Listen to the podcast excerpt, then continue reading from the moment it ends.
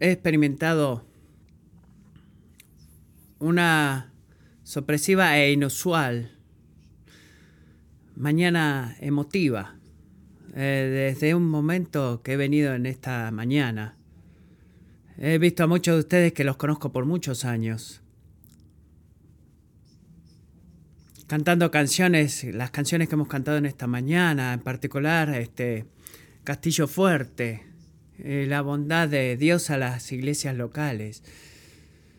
Así que gracias por haberme invitado. Este es un, esto es algo muy eh, pobremente planeado de, para hacerlo antes de que yo tenga que subir a predicar por la emoción que me da. Uno de los eh, gozos y privilegios que tengo es visitar iglesias y sentarme con sus pastores y escucharles presumir acerca de todos ustedes, no de ellos mismos. Estos son hombres humildes como los conocen, pero su motivación, su amor, su afecto, su gozo en ustedes, en todos ustedes. Es, ese es un privilegio tan grande poder escuchar esas declaraciones conociendo la sinceridad con, con la que la dicen y la realidad que expresa. Así que no puedo darle, no estar lo suficientemente agradecido por ser la iglesia que son. Ver algunos de los rostros que conozco por 28 años. Quiero dar las gracias de parte de Sovereign Grace. Pensé antes de venir acá proféticamente este pasaje de 1 Corintios 15 que creo que encapsula tanto quiénes son ustedes como iglesia local. Algunos de ustedes han estado por un largo tiempo y algunos de ustedes solo han llegado, pero no importa cuánto tiempo han estado aquí, ustedes vienen a algo eh, que algo está haciendo. Y al final de 1 Corintios 15, el capítulo de la resurrección y nuestra esperanza para la eternidad, lo, lo que estamos viviendo, o sea, la, la vida es eh, a través de nuestras pruebas y sufrimientos. Pablo escribe al final, por tanto, mis amados hermanos y hermanas, estén firmes, constantes, abundando siempre en la obra del Señor, sabiendo que su trabajo en el Señor no es en vano. 1 Corintios 15, 58. Gracias por ser una iglesia que ha sido fiel e inamovible y siempre continúa abundando en la obra del Señor. Y por favor sepan de la palabra del Señor que su obra no ha sido y nunca será en vano. Así que gracias al Señor y gracias a ustedes por las iglesias que son y que han sido.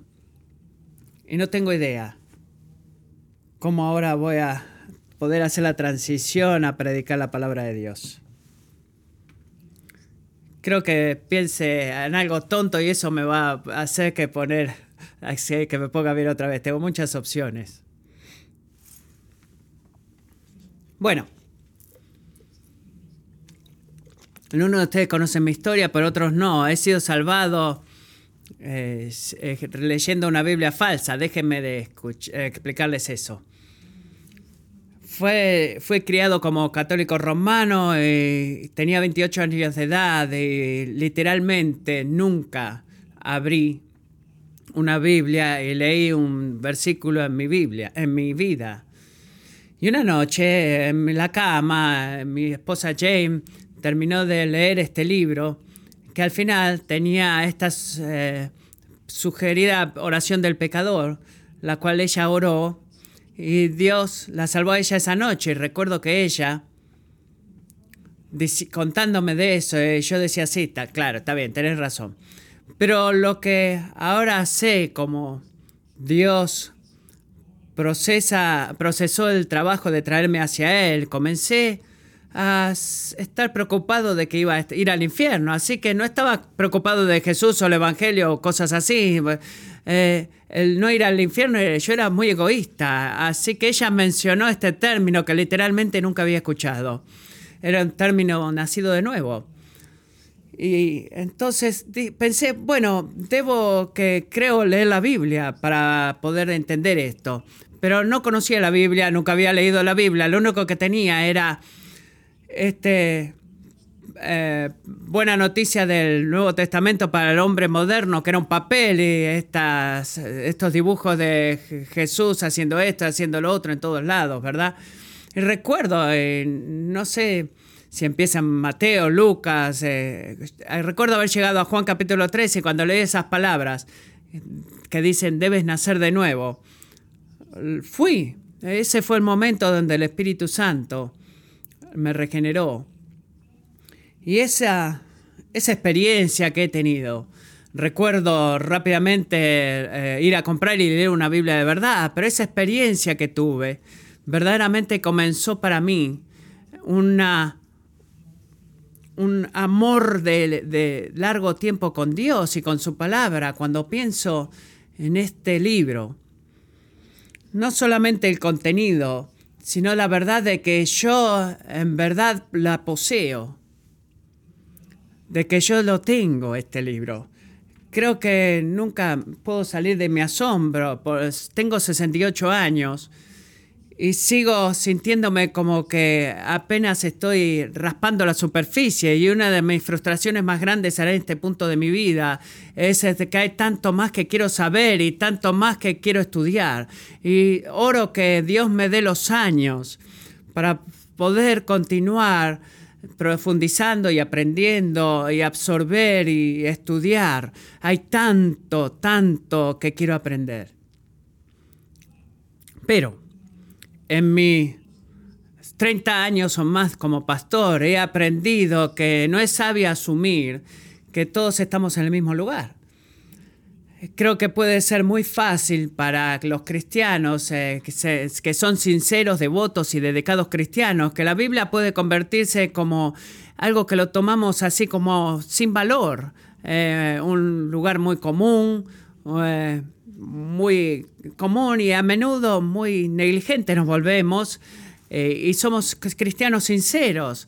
Eh, la lectura bíblica comienza nuestra preocupación. Leí eh, hace poco que las iglesias regulares que van a la iglesia, pipos como personas, perdón, como ustedes, que solamente 45%, menos del 50%, 45% de los asistentes regulares a la iglesia leen la Biblia más que una vez a la semana y el 27% de las eh, eh, eh, personas que atienden a la iglesia leen la Biblia, nunca la leen, perdón, el 27% nunca la lee. Y esta estadística se vuelve cada vez peor a medida que la gente es más joven y más joven. Así que quiero hablar acerca de sus Biblias en esta mañana. Quiero hablarle de lo que tú tienes ahí en tu Biblia. porque porque este es mi corazón para este mensaje, este es mi corazón para la iglesia local y para ustedes, de que nada, nada es más importante para tu salud espiritual y bienestar espiritual, que tú regularmente leas, estudies y apliques la palabra de Dios, la escritura. No hay nada más importante. Nada es más importante que eso para tu familia. Y para, eh, en un grado muy grande, nada más importante que eso para esta iglesia local. De que tú seas un pueblo, una comunidad, individuo, quien ama, atesora, lee, estudia y aplica la palabra de Dios en tu vida. De que tú seas gente bíblica y con ese fin quiero leer un versículo muy familiar de 2 de Timoteo capítulo 3. Y creo que de vuelta la familiaridad de, estos mensajes puede hacer que no pensemos en estas cosas. Así que 2 de Timoteo capítulo 3, versículos 14 al 17, perdón. Pablo escribiéndole a su discípulo Timoteo. Pero tú permanece firme en lo que has aprendido y de lo cual estás convencido, pues sabes de quiénes lo aprendiste. Desde tu niñez conoces las sagradas escrituras que pueden darte la sabiduría necesaria para la salvación mediante la fe en Cristo Jesús. Toda la escritura es inspirada por Dios y útil para enseñar, para reprender, para corregir y para instruir en la justicia, a fin de que el siervo de Dios esté enteramente capacitado para toda buena obra. Padre, te doy gracias de cómo nos has eh, tratado en esta mañana y ahora, ahora que tú sigas eh, conociéndonos a través de la predicación de tu palabra, sin importar dónde estemos, en nuestro amor por leer y aplicar la escritura. Oro que tú solo inspires, eh, motives y fortalezcas nuestra dedicación y devoción a tu palabra. Eso no puede suceder sin ti, Espíritu Santo, así que Espíritu Santo, te invitamos a continuar tu obra en nosotros, en mí, eh, que sea correcto eh, la predicación de tu palabra y que tu pueblo precioso, que puedan escuchar con sus oídos, sus mentes y sus mismos corazones. Padre, pido todas estas cosas en el nombre de Jesús. Amén.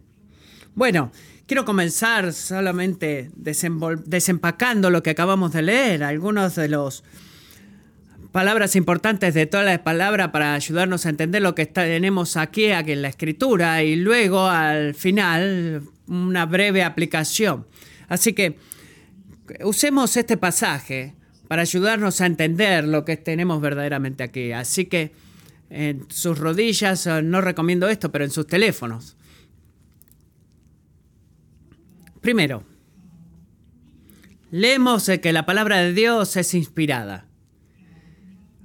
No solamente inspirada, sino inspirada, que toda, no es solamente inspiradora, sino inspirada, sino que toda la palabra es inspirada por Dios.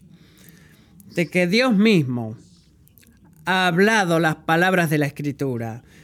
Pedro tiene, ha elaborado cómo esto ha sucedido, de que a través del Espíritu Santo Dios permite al hombre escribir la escritura, escribir su Biblia, o permitió eso. Segunda de Pedro 1.21 dice, Pedro escribe, pues ninguna profecía fue dada jamás por un acto de voluntad humana, sino que hombres inspirados por el Espíritu Santo hablaron de parte de Dios. Así que no fue solamente la gente sentada escuchando sus pensamientos, escribiendo sus pensamientos religiosos más correctos, sino que el Espíritu Santo, Dios, el Espíritu Santo, hablándole al hombre, permitiéndole a él escribir la escritura.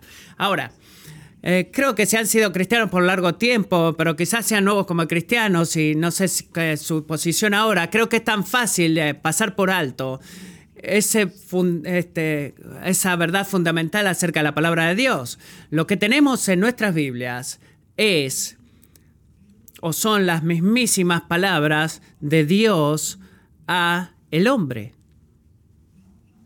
No solo algunas palabras no solo a alguna gran idea o grandes ideas, sino que la mismísima palabra de Dios, toda la palabra de Dios, cada, cada asombro, cada vocal, cada eh, eh, final, cada principio, todo en su Biblia es la mismísima palabra de Dios. Ahora, tomémonos un momento para pensar en eso. Tomémonos un momento para dejar que esa idea eh, caiga en nuestros corazones. Lo que tú tengas, lo que tú tienes en tus piernas abierto delante de ti es la mismísima palabra de Dios. Ese debería ser eh, un una verdad que debería asombrarnos a nosotros, debería darnos eh, eh, un gozo, una gratitud, una sombra, una humildad de que el, el Creador Dios, el justo y santo Dios, ha hablado a hombres pecadores y rebeldes como nosotros, los ha escogido para revelarse a sí mismo a nosotros en maneras que podemos eh, acceder y entender. Ese es algo increíble. Muchos de ustedes quizás eh, usan el juego de romper el hielo, de que dicen, si te puedes sentar con eh, tres personas para comer, ¿con quién te sentarías a comer? Y usualmente la respuesta que encuentro de la gente es, bueno, la gente que quieres hacerles preguntas, ¿verdad? Quieres analizar sus mentes, este, sacar de lo que hay dentro de ellos, quieres hablar con ellos y eso es por lo que quieres tener cena con ellos. Pero piensa en esto, tu Biblia es como permitirte sentarte a cenar cada día con Dios y hacerle preguntas y aprender lo que Él piensa y hablarle. Jonathan Lehman en su libro eh, Iglesia Cristocéntrica, la palabra de Dios es una extensión de sí mismo. Su identidad, propósitos, afectos y poder. De hecho, Dios se identifica así con su palabra que escuchar sus palabras, que comprenden toda la Biblia, es escucharlo a Él. Obedecer sus palabras es obedecerlo a Él. Ignorar sus palabras es ignorarlo a Él. Él se identifica con sus palabras de tal manera que nuestra respuesta a sus palabras es nuestra respuesta a Él. Tenemos la mismísima palabra de Dios. Toda la escritura, cada, cada, palabra, cada una de las palabras ha sido inspirada por Dios, es la mismísima palabra de Dios y como resultado, la palabra que tienes es inerrante, es, eso es una palabra que quiere decir que no contiene errores y es importante para nosotros porque no contiene horrores, podemos saber que la Biblia que tú tienes es la santa verdad en cada detalle en particular.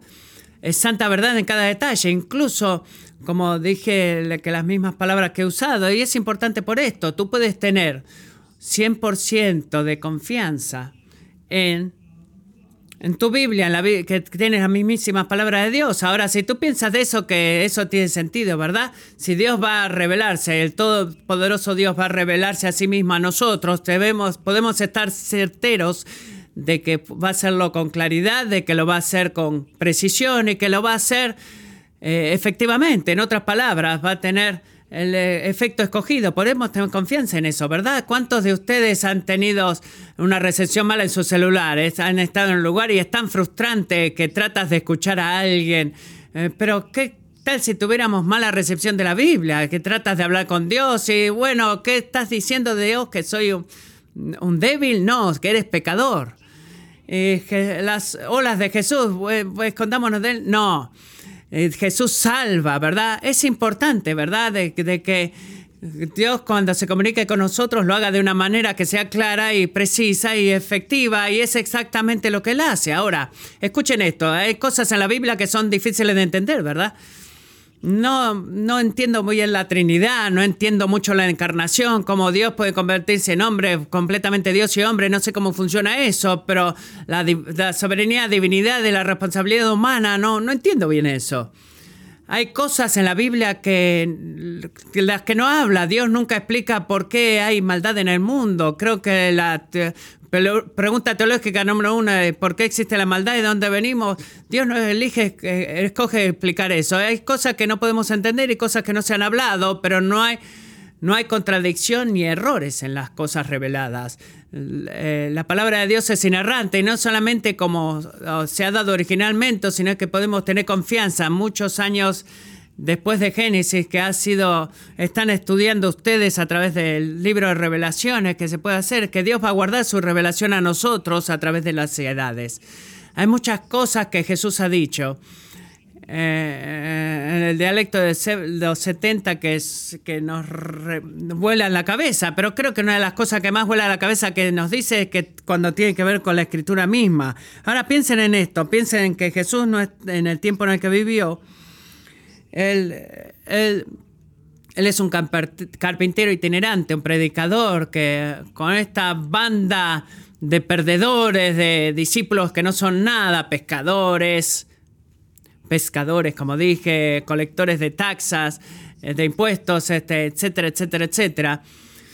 Y están en esta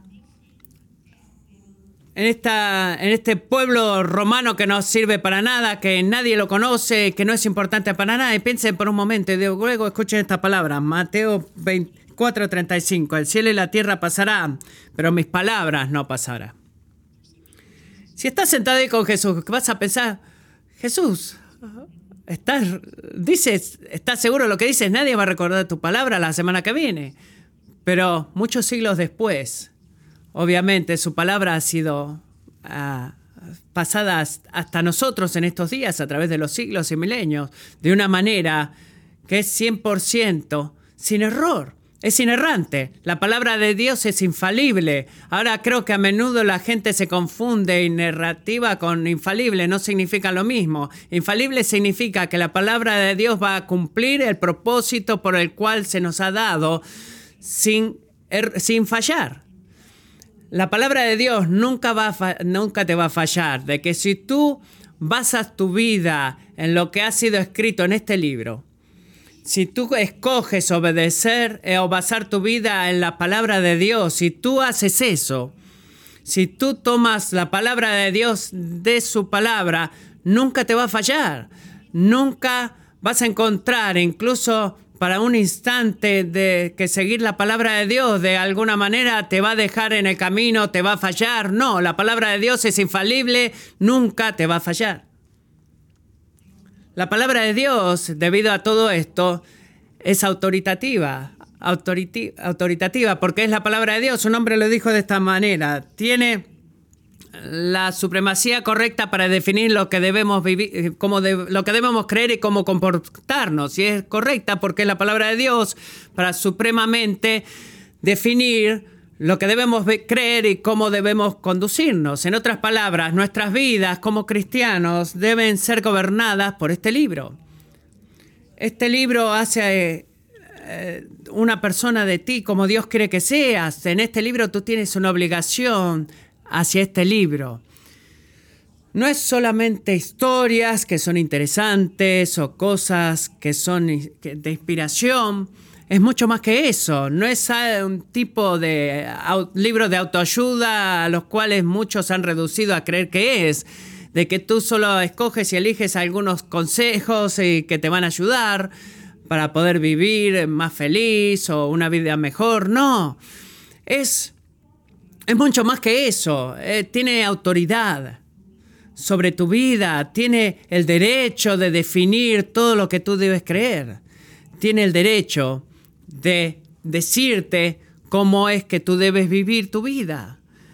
Christopher Ash, en su pequeño libro ¿Por qué escuchas?, dice esto. Ninguna parte de la Biblia está allí simplemente para informarnos o solo para nuestro interés solamente. Siempre nos llama a recurrir a Dios, tal vez en una creencia cambiada o un deleite renovado o un nuevo comportamiento. Y me gusta la frase en esta, en esta cita porque hay momentos cuando leemos la escritura, especialmente si lo has hecho por mucho tiempo, que encuentras que Dios te sigues eh, rodeando con estas eh, deleitantes verdades y dices, wow, qué refresco tan lindo para mi alma, para mi corazón, eh, un nuevo comportamiento o un sistema de valores alterados. Y esa es la autoridad.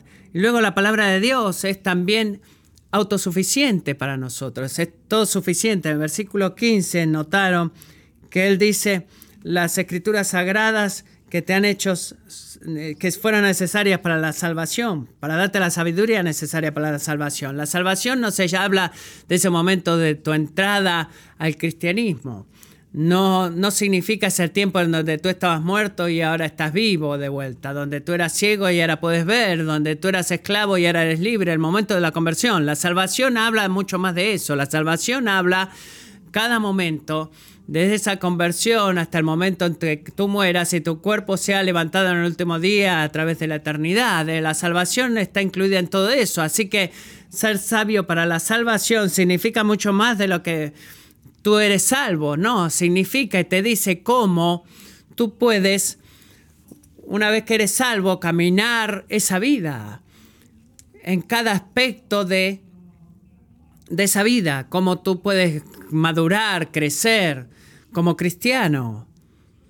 Así que la escritura es suficiente en el sentido de que, eh, de que contiene cada cosa que se requiere para tu salvación en temas de la fe y en temas de la práctica, lo que tú crees y lo que haces. La Biblia no es un libro de ciencias, no tuvo la intención de ser así, no tiene la intención de ser un texto de matemática o de historia.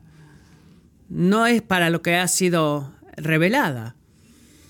No necesitamos otro curso o otro, no necesitamos tradiciones o buscar a Dios en la historia, no necesitamos una ciencia social, no necesitamos la psicología, los carismáticos, ni siquiera necesitamos la profecía para agregar a la palabra de Dios. Nada más se requiere en conjunción para la palabra de Dios hacernos sabios para la salvación. Es suficiente la palabra de Dios. No podemos permitirnos eh, eh, entrar a la discusión que los problemas modernas, modernos son muy complejos, muy diferentes para un libro tan antiguo, para que ese libro lo solucione. Eso simplemente no es verdad.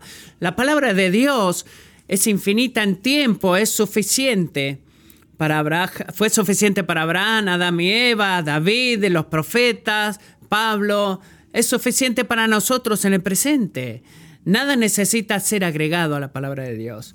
Y el resultado de esta suficiencia es de que es, es este, valiosa para nosotros. Algunas traducciones dicen de uso beneficiosa, pero el resultado final de esta palabra esperada, inerrante, infalible y suficiente es que es una ganancia para nosotros, es de uso para nosotros. John Stott dice, si esperamos superar el error, y crecer en la verdad, vencer el mal y crecer en santidad. Esa es la escritura a la que debemos ir, porque la escritura es provechosa para estas cosas. Así que, eh, enlistando estas eh, cuatro áreas en las que la palabra es útil, es útil para enseñar, no solamente para impartir conocimiento a nosotros, las cosas que no sabemos y que necesitamos saber, Necesitamos saber cómo es Dios, por ejemplo. Necesitamos saber lo que Dios espera de nosotros. Necesitamos saber lo que podemos esperar de Él. Necesitamos esperar cómo, eh, saber cómo relacionarnos con Él. Y Matthew mencionó esta mañana eh, durante sus cantos.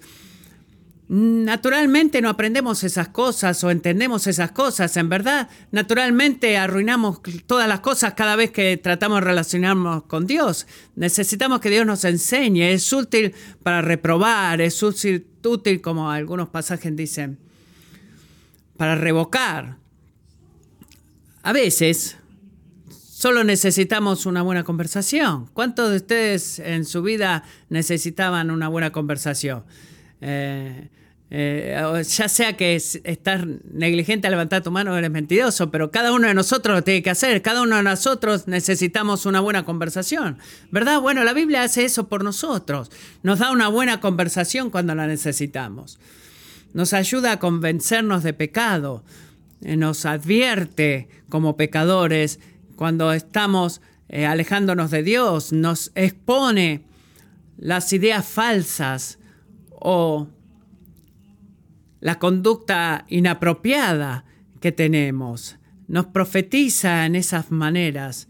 Leemos en Hebreos 4:12 la palabra, porque la palabra de Dios es viva y eficaz y más cortante que cualquier espada de dos filos, penetra hasta la división del alma y del espíritu, de las coyunturas y los tuétanos y es poderosa para discernir los pensamientos y las intenciones del corazón entra al mismísimo núcleo de, nuestro, nosotros mismos. Jeremías 23, 29, Dios escribe, ¿no es mi palabra como fuego, declara el Señor, y como martillo que despedaza la roca?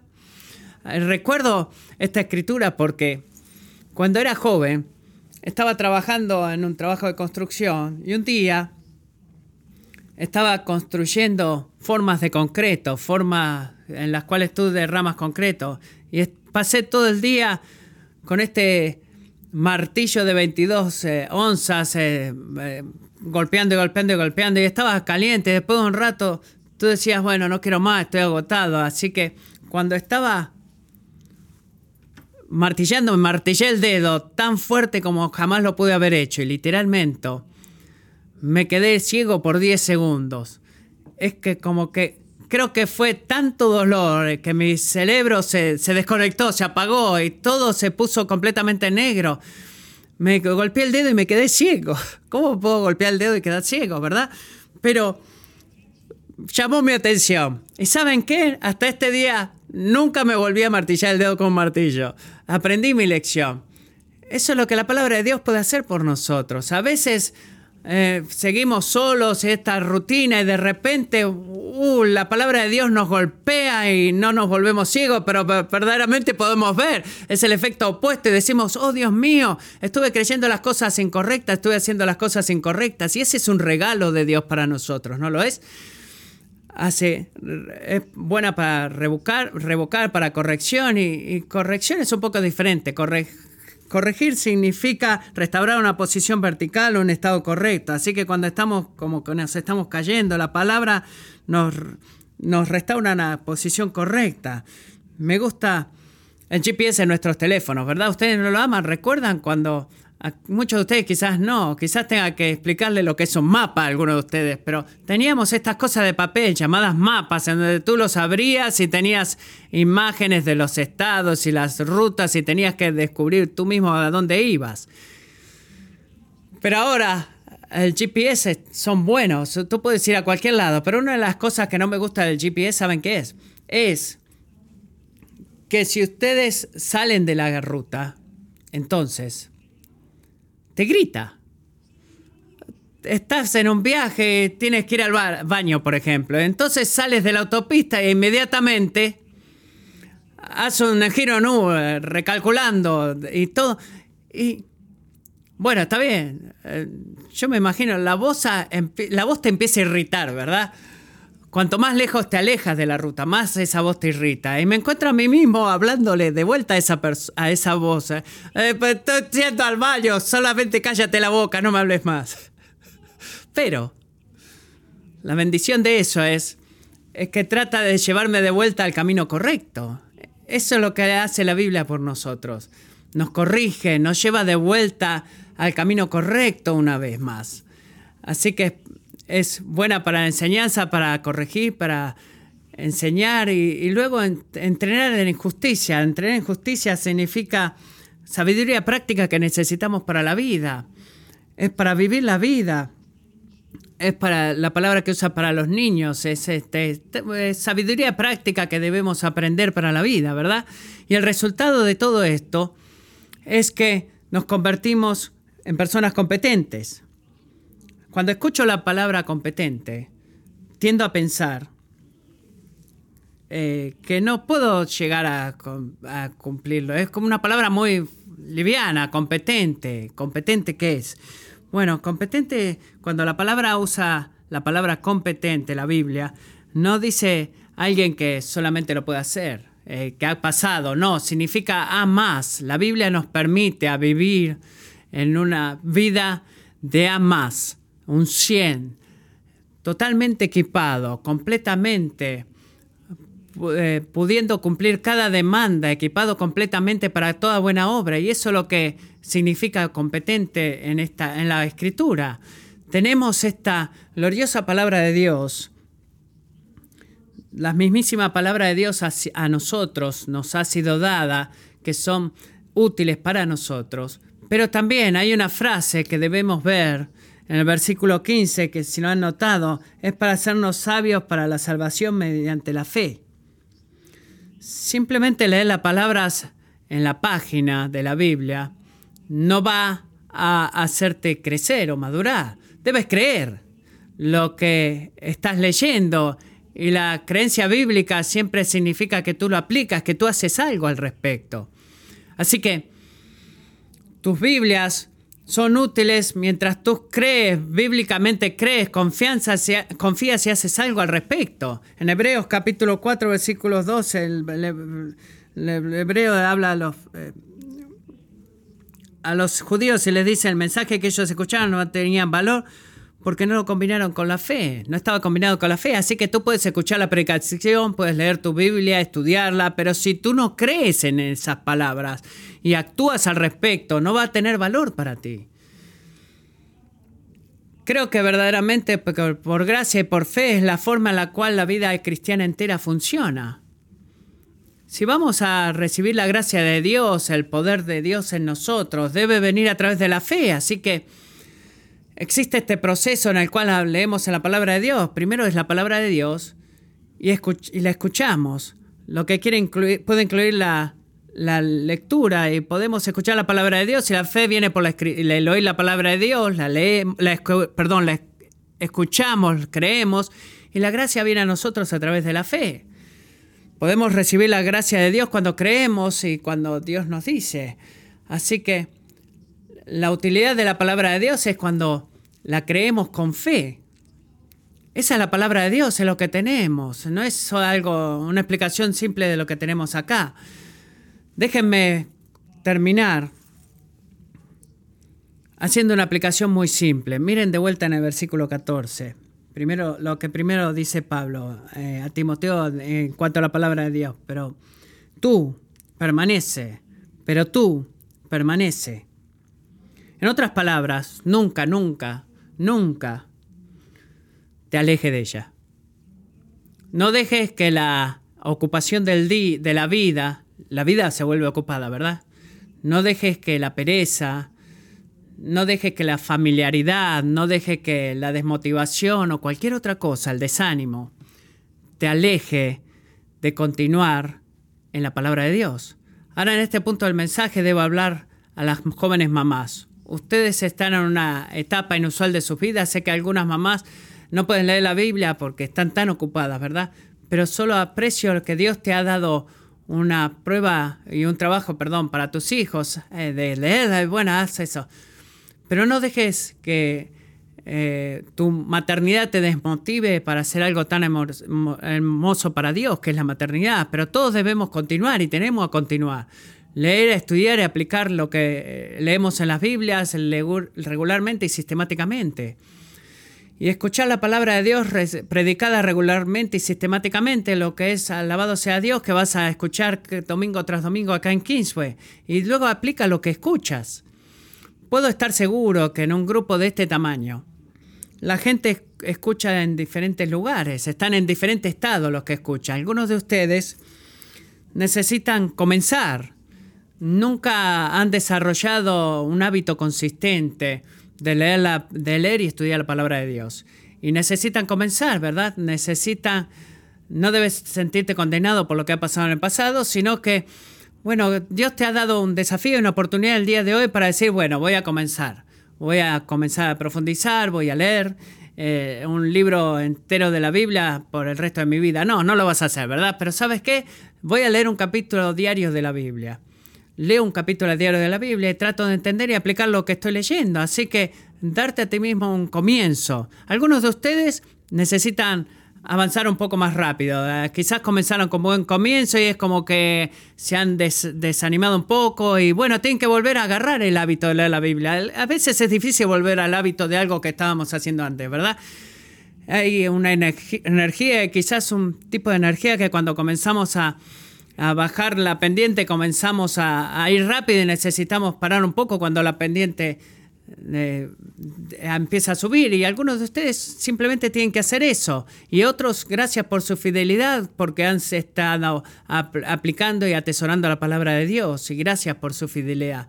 Sin saber Personalmente, yo sin saberlo, puedo garantizar que los hombres y mujeres que han hecho eso están haciendo la más grande diferencia acá en esta iglesia y en el futuro de la iglesia. Así que gracias a ustedes que aplican y leen, la estudian la Biblia.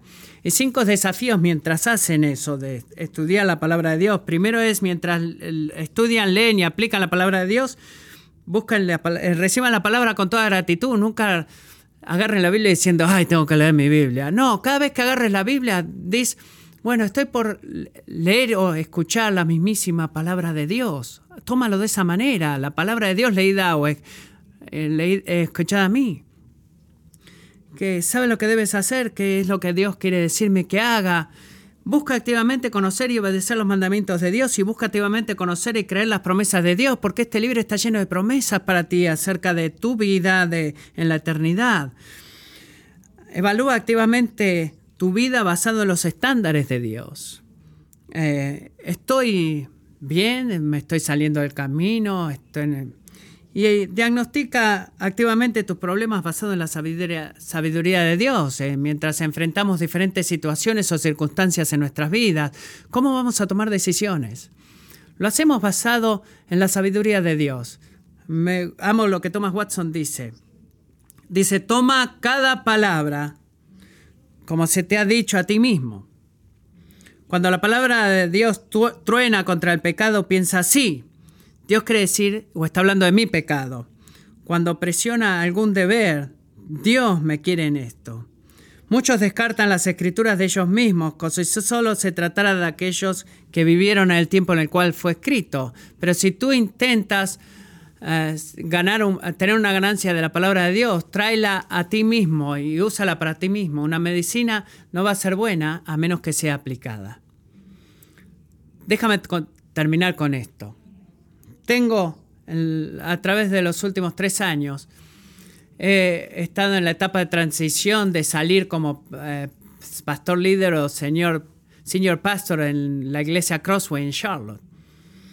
Tenemos un hermoso equipo de jóvenes pastores y he sentido en mi corazón de que estoy listo para ir más lento y creo que estos hombres ya están listos y es su tiempo. Y quiero salir del camino de ellos y dejar que ellos cumplan lo cual Dios los ha llamado para hacer. Así que hemos hecho el anuncio oficial en enero 2017. Y los, las personas me pidieron que hicieran como un mensaje de transición en ese día, no un sermón final, sino eh, si tú tienes que hablar un mensaje final, eh, eh, bueno, ¿cómo lo haría? No sé, pero ¿cuál sería un mensaje final, verdad? Como pastor. Pero como un mensaje de transición de salir de mi posición de senior pastor, ¿qué es lo que más le dirías a la iglesia? Y hubo cuatro puntos en el mensaje. Que algunas cosas que quería ver que crecieran, pero la cosa más importante, el primer punto y el más importante, le dije, sean bibliones, sean bibliones. Bibliones es una palabra antigua, pero me gusta mucho. Eh, lo busqué en el diccionario no está ahí. Quizás no sea una palabra, pero si no lo es, debería serlo. Porque es una palabra que algunos de los antiguos escritores usan. Cuando un antiguo escritor usaba la, palabra bibliones, es como, quiere decir saturados de la Biblia.